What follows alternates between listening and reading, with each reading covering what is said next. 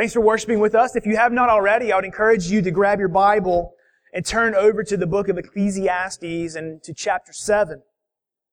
So here at Redeemer, uh, we are just working through the book of Ecclesiastes and, and this is where we are today. And, and here's what I think is really important for us to know from the book of Ecclesiastes.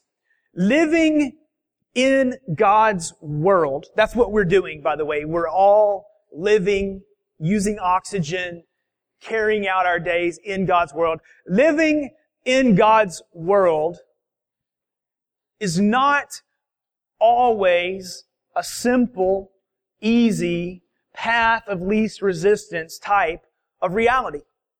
Because God's world is a fallen world. And so the book of Ecclesiastes was written by a man named Solomon for the purpose, I believe, of, helping the faithful, helping those who know the Lord, helping those who love God to live in His world in a way filled with hope, filled with joy, and not filled with despair, and not filled with anxiety, and not filled with disappointment. That's what this book is written for.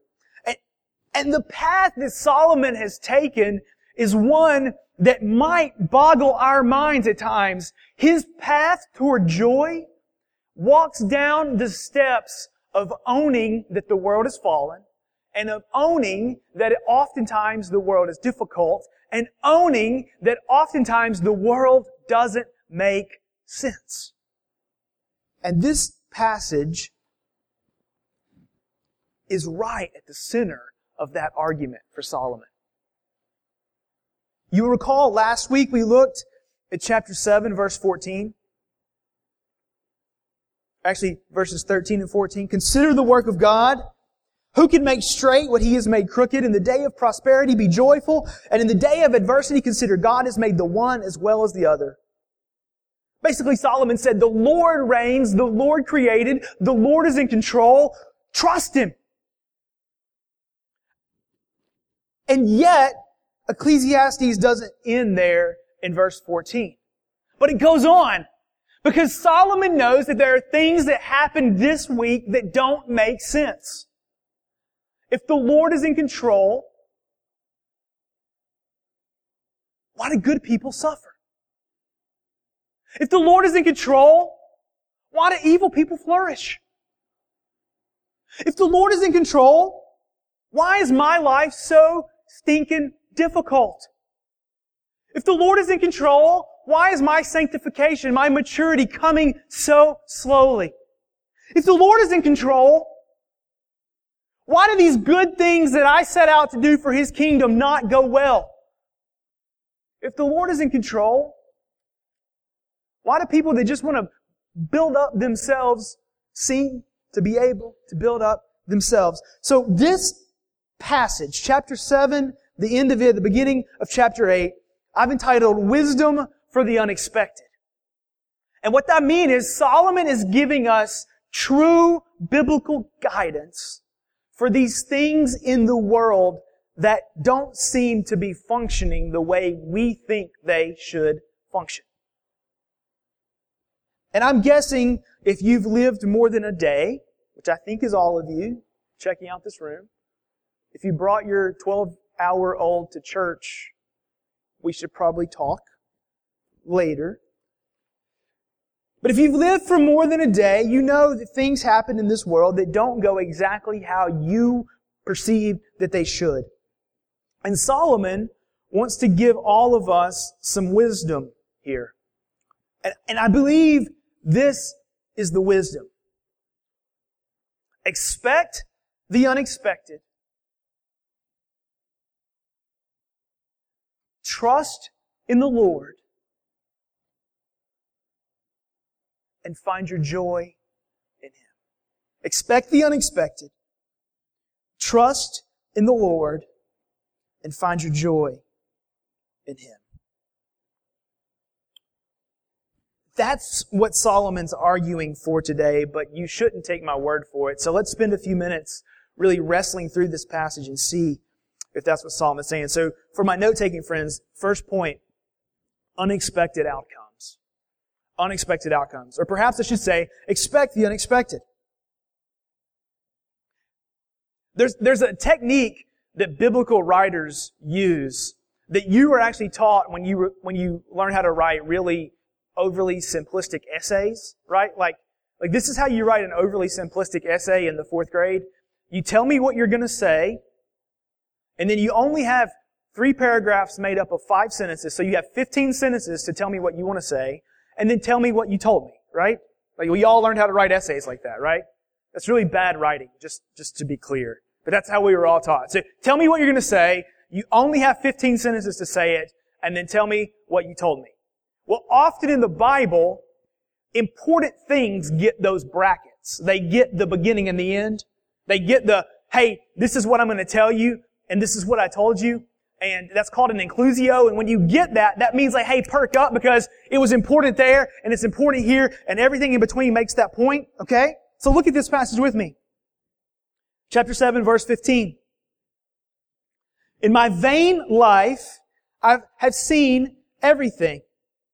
There is a righteous man who perishes in his righteousness, and there is a wicked man who prolongs his life in evil doing. You get that? Solomon saying, I've noticed in this world, this fleeting world, vanity, vain world, this vapor of a world that does not satisfy my soul, I've noticed that it's often filled with unexpected outcomes. People who are right before the Lord, people who are seeking to, to bear fruit for the glory of God in His ways, under His do- domain, face evil and hardship. And I've noticed on the other side, people that just say, whatever. I live for me. I want to get my kingdom as big as I can get my kingdom at whatever cost it costs me, seem to flourish. Solomon says this world is filled with unexpected outcomes. So that's your beginning. Now, go all the way down to chapter 8, verse 14, and get your conclusion. He says almost the exact same thing. There is a vanity that takes place on earth. There are righteous people to whom it happens according to the deeds of the wicked, and there are wicked people to whom it happens according to the deeds of righteous. I said that this also is a vanity. So you see that? Beginning and end, what's he saying? The world's filled with unexpected outcomes. Now you might, like, like, Look up, stop looking at the scripture for a minute. By the way, if I ever say that to you again, please like fire me, okay? But, but look up, stop looking at the scripture for a minute, and you might expect Solomon to say, this shouldn't be. That's not how God intended it. That's not what it ought to be like.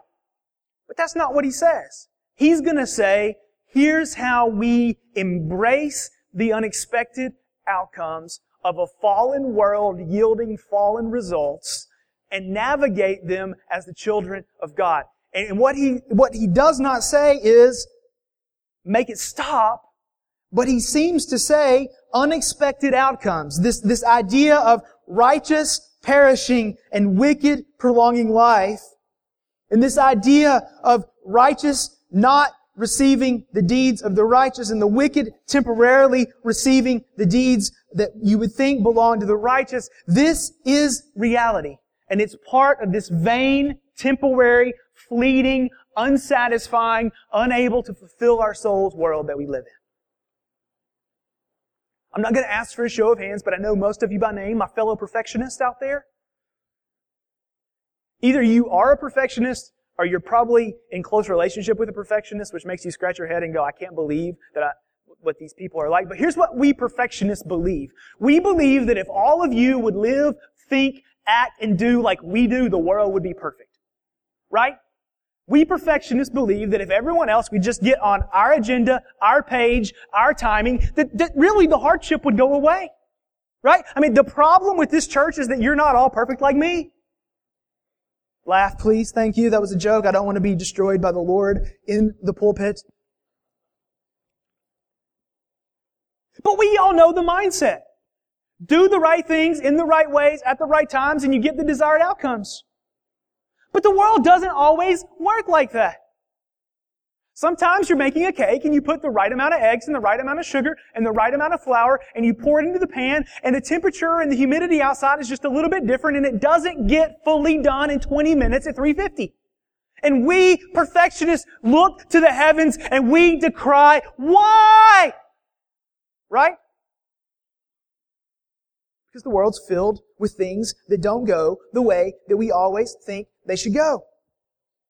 And I believe that one of Solomon's points in this passage is to embrace the idea that the world is filled with unexpected outcomes. Now we're going to talk about how to navigate those and how to think about those and how to process those. But, but the beginning point, right? Like we say, the beginning is to confess that you have a problem. The beginning point for us Americans who want things to go well and always be easy and want our life with Jesus to be happy and comfortable and blessed and always joyful and always on the surface, the answer to us is to realize that this world is fallen. This world is filled with sin and sinful people. And God, in His providence, is allowing this world to unfold in the way that it does so that we will understand this world is not our home and we need God's grace and we need God's blessing. And as long as He leaves us on this earth, this world will be filled with unexpected outcomes. Embrace it. Embrace it. Now, students, do not fail to do your homework before tomorrow and tell your teacher that the world is just filled with unexpected outcomes.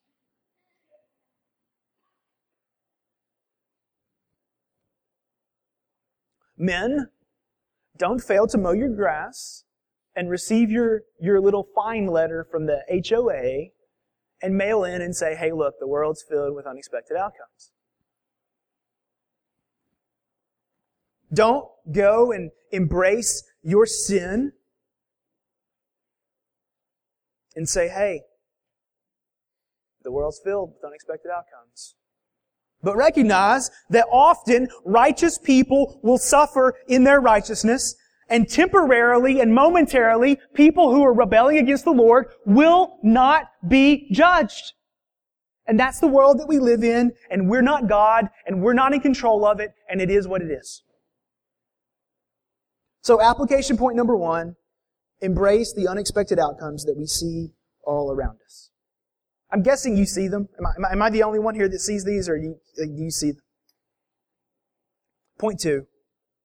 Point two is, is going to help us figure out how we respond to these unexpected outcomes all around us. Point two is going to help us figure out what to do with this. And so, sin, self-righteousness, and fearing God.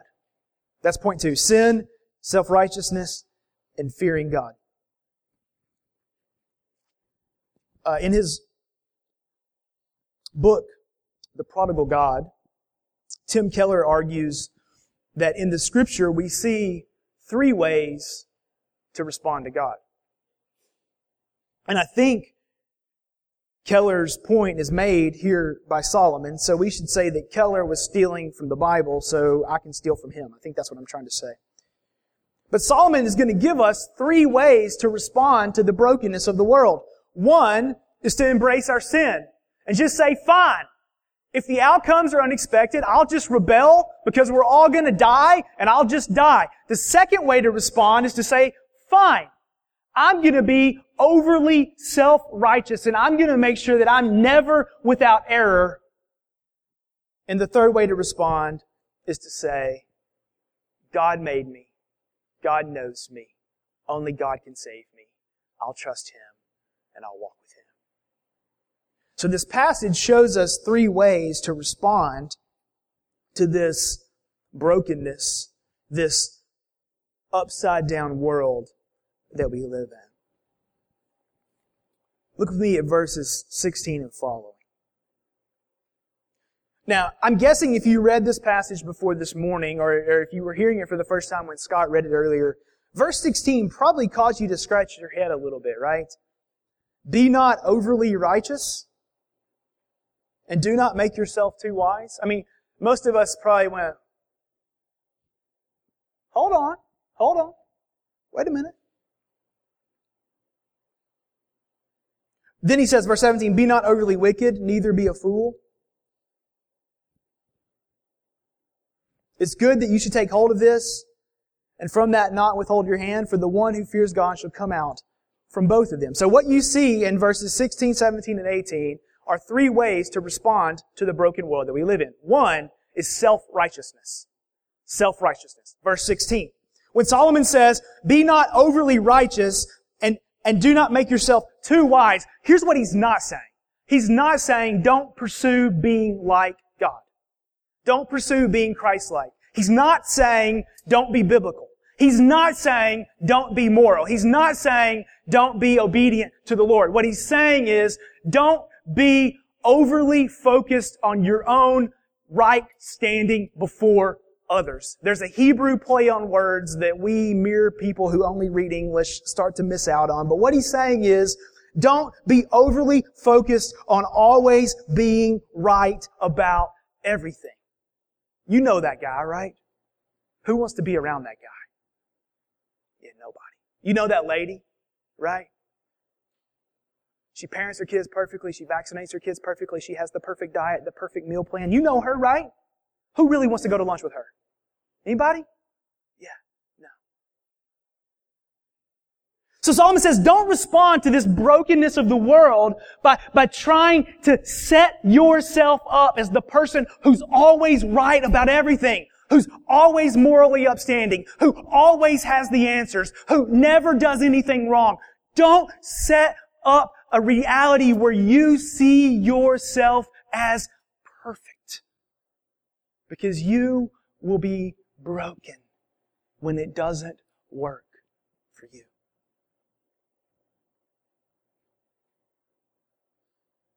To those who are prone to being overly righteous, we prescribe verse 20. Surely there is not a righteous man on earth who does good and never sins. He goes on, he says, Do not take to heart all the things that people say, lest you hear your servant cursing you. Your heart knows that many times you yourself have cursed others. Do you hear what Solomon is saying? He's saying, look, there is not a scenario where you prop yourself up as perfect and right standing before the Lord and live to tell about it. That world doesn't exist. So don't turn to the brokenness of the world. Don't turn to the unexpected outcomes. Don't turn to the suffering and say, well, if we could just be a little bit more godly, a little bit more moral, a little bit more upstanding, then all the outcomes would go in our favor. If we could just have a few more answers, if I could just explain to you a little more clearly what I'm trying to say, don't go that way. Okay, fine then. I won't respond to this scenario by going the way of self-righteousness, so I'll just do whatever I want to. That's the cry of the millennial heart, isn't it? We'll just do, hey, I'm one of you too. You didn't know that. You thought I was an old man. Six months, baby. I'm a millennial by six months. Can't believe I just owned that publicly. But this is the cry of our heart. Well, great. We don't like restraints anyway. We'll just do whatever we want to. It's been the cry of the human heart since the very beginning, since Adam and Eve. Solomon's actually going to go on to say, look, verse 29, God made man upright, but they have sought out many schemes. What he's saying is, the world has always been filled with people who want their own way and would prefer it over God's way. And Solomon says, don't go that way. Verse 17, be not overly wicked. Neither be a fool. That is, spurning God's word and God's wisdom because it doesn't pay in the long run and it doesn't pay eternally. There's a warning here. Don't go fleeing off into rebellion. For rebellion never pays off. Solomon says Don't believe the lie that rebellion against God is the way forward. So self-righteousness, picking ourselves up by our own moral upstanding, and rebellion are not the ways to go forward. What is the way forward? Verse 18. The one who fears God shall come out from both of them. Now that's a very interesting statement. Read it really carefully with me. For the one who fears God shall come out from both of them. Do you see what he's saying? He says the third way is to walk in the knowledge and the worship and the adoration and the fear of the Lord. That's the better way. The better way is to know God, know His Word, know His ways, embrace them, seek them, and follow them. But notice what he says. That path of fear comes forth from both of them. He says to walk in the fear of the Lord, we have to repent of our rebellion. To walk in the path of the Lord, we have to repent of our sin against the Lord so that we can receive His grace. But He also says we have to repent of our self-righteousness. He also says that we have to repent of trying to prop ourselves up in our own strength as morally upstanding and acceptable before God. He says just as much as we need to repent for adultery, we need to repent by thinking that in the absence of adultery, God owes us something. Just as much as we need to repent of lying, we need to repent in thinking that we can be morally pure with our lips apart from the grace of God. Do you see what he's saying? We must be brought to fear the Lord both from unrighteousness and from sin. But the better way, the biblical way, the way of Jesus is the way of the fear of the Lord. And Solomon, in this passage, invites us to this better way.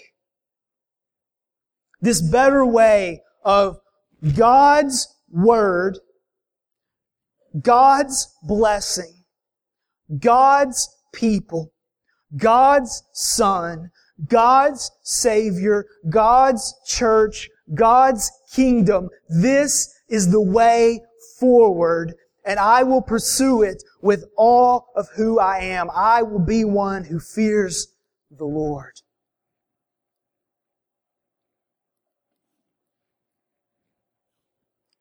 Now, I just want to pause right here, and I want you to wrestle for a moment with what Solomon is saying. I mean, this sounds like a good New Testament gospel of Jesus, repent and believe lest you perish type sermon right in the middle of Ecclesiastes chapter 7.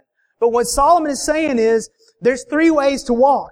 There's the way of self-righteousness, there's the way of wickedness, and there's the way of the fear of the Lord. And the way of the fear of the Lord calls people out of both. So I ask you a question this morning.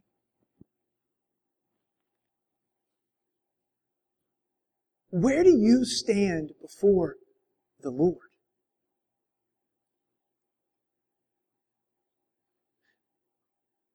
And if in that fearful moment, if you stood before the Lord today,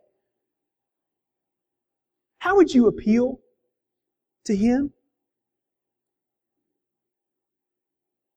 Well, I live my own way, and I'll face what I need to face. We could commend you for honesty. But the scripture says that is not going to be a good day. And knowing most of you this morning, that's not the answer I fear. Here's the answer I fear. Well, I've always been a good kid. I've always read the Bible. I've always tried hard to, to love the Lord and love others. Never really done anything that bad. There's always been other people worse than me. I mean, I was at the youth group every time the church house was open. Give faithfully. I even give 11%. We'll take that extra percent, by the way, but that has nothing to do with this morning's sermon. I memorized all of Romans chapter 8, 9, 10, 11, 12. I even made my kids do it. One of my sons is a preacher, the other one's a missionary. I mean, I mean, you feel the weight of this, right? Because all that stuff's good. Every bit of it's good. But if that's what we're using to earn God's favor, we will perish. And Solomon says we got to be called out of our self-righteousness just as much as we have to be called out of our unrighteousness. Because the way of fearing the Lord is the way of seeing that I'm a sinner, seeing that I have no hope before God, seeing that my church attendance in the ugly cold gym at the YMCA is nothing but a filthy rag before the Lord, and calling out to say, all I have is Christ.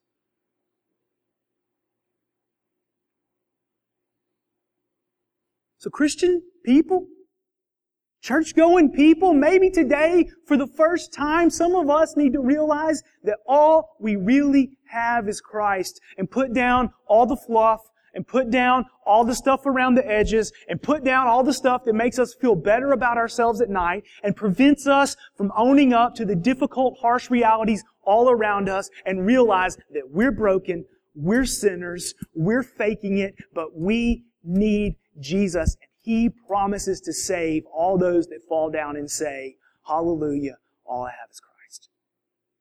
And while this passage never once uses the phrase, the name Jesus, it says to us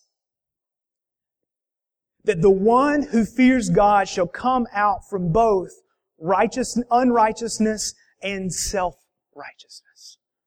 The way of Jesus is a way of trusting God in everything and seeking to honor Him and fear Him and love Him and serve Him by faith. This is a new concept for you, I would encourage you to write down Ephesians 2, 1 through 10, the passage Brandy read for us earlier, and go and read it and pray over it and let me talk with you about it. Now, there's a lot of this passage we haven't touched yet, and some of you are looking at your clocks. You're going, oh no. And you should. But I'm going to see if I can catch us up here verses 20, 21, 22, 23, 24, 25, 26, 27, 28, 29. Here's what they tell us. Sin is real. Sin is prevalent and we see it everywhere, including in ourselves. I love what Solomon does in verses 21 and 22. He says, he says, hey, be careful not to, to be listening for what everybody's saying about you because what you're going to hear them doing is saying bad things about you. They're going to sin against you with their tongues. But lest you get self-righteous, just know that you do the same thing. So he kind of pins us all up to say sin is a huge problem from which we need to know the Lord and walk in His ways.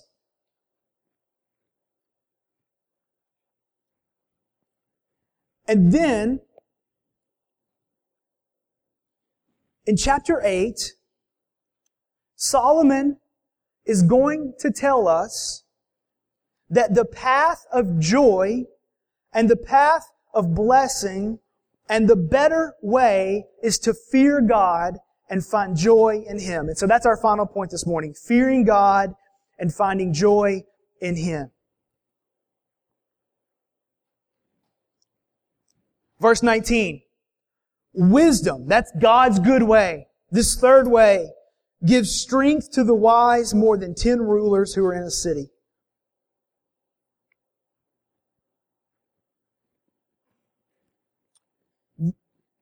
Chapter 8, verse 2. Keep the king's command. Now, by king here, I think Solomon means the appointed king of Israel who represents God's people currently and physically. Follow the one upon whom God's blessing rests. And he's going to flow this argument all the way down to chapter 8, verse 15. And he says this, I commend joy. For man has nothing better under the sun but to eat and drink and be joyful.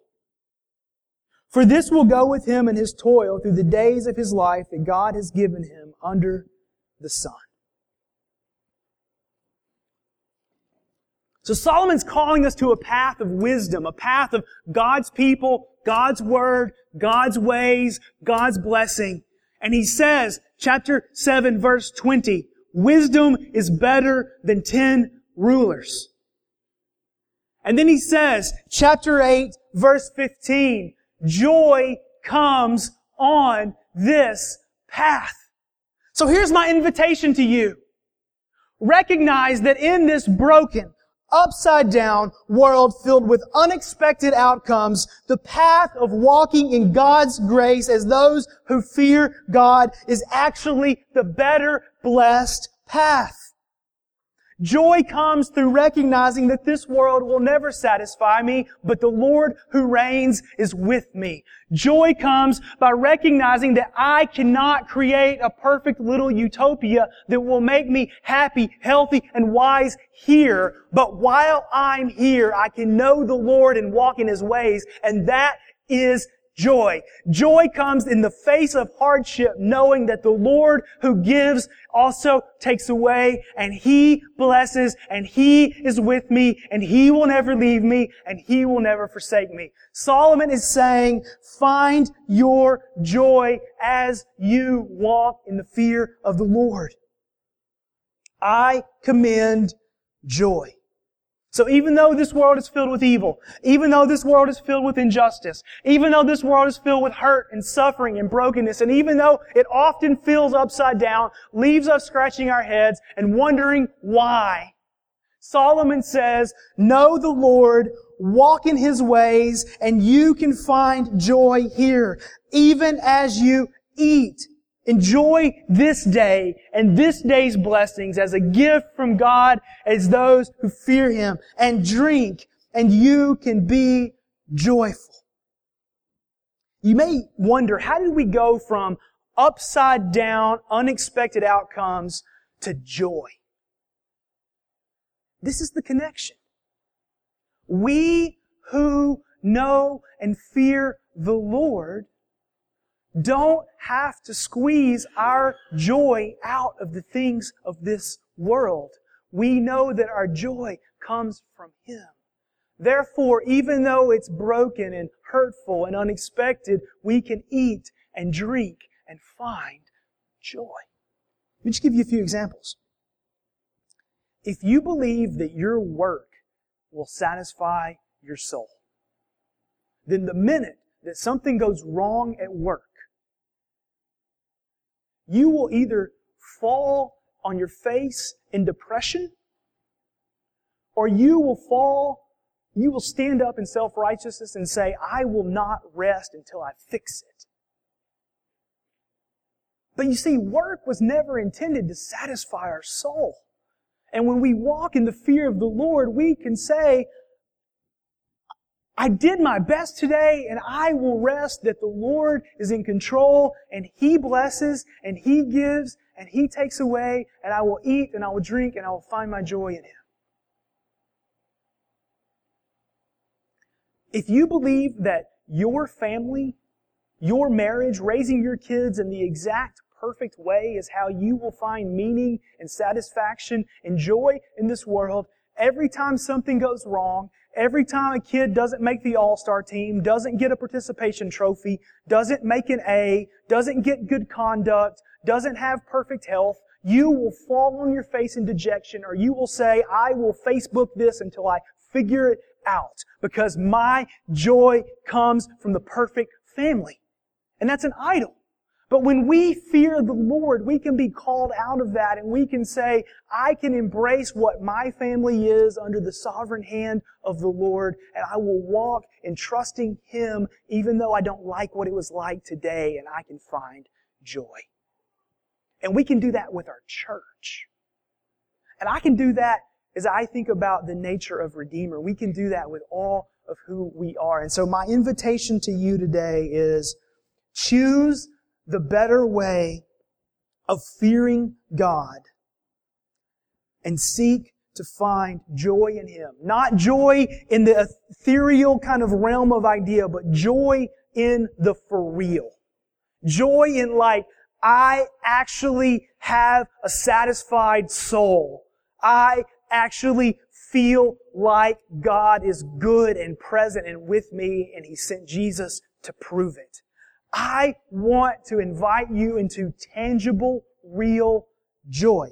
Okay, Pastor, how do I find that? Run to the Lord. Run to His Word. Run to His church. Run to His people.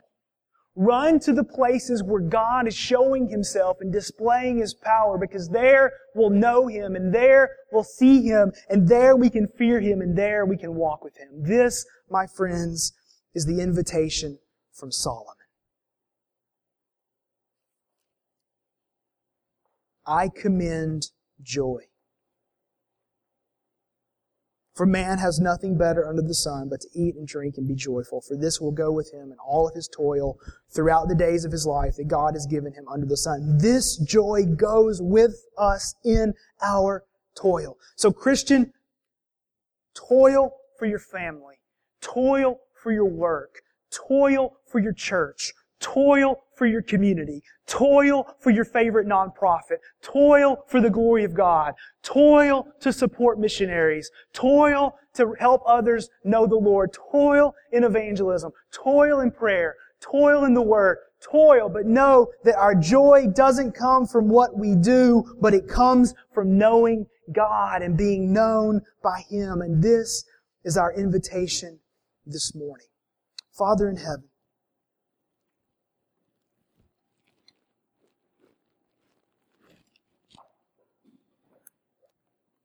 please take these words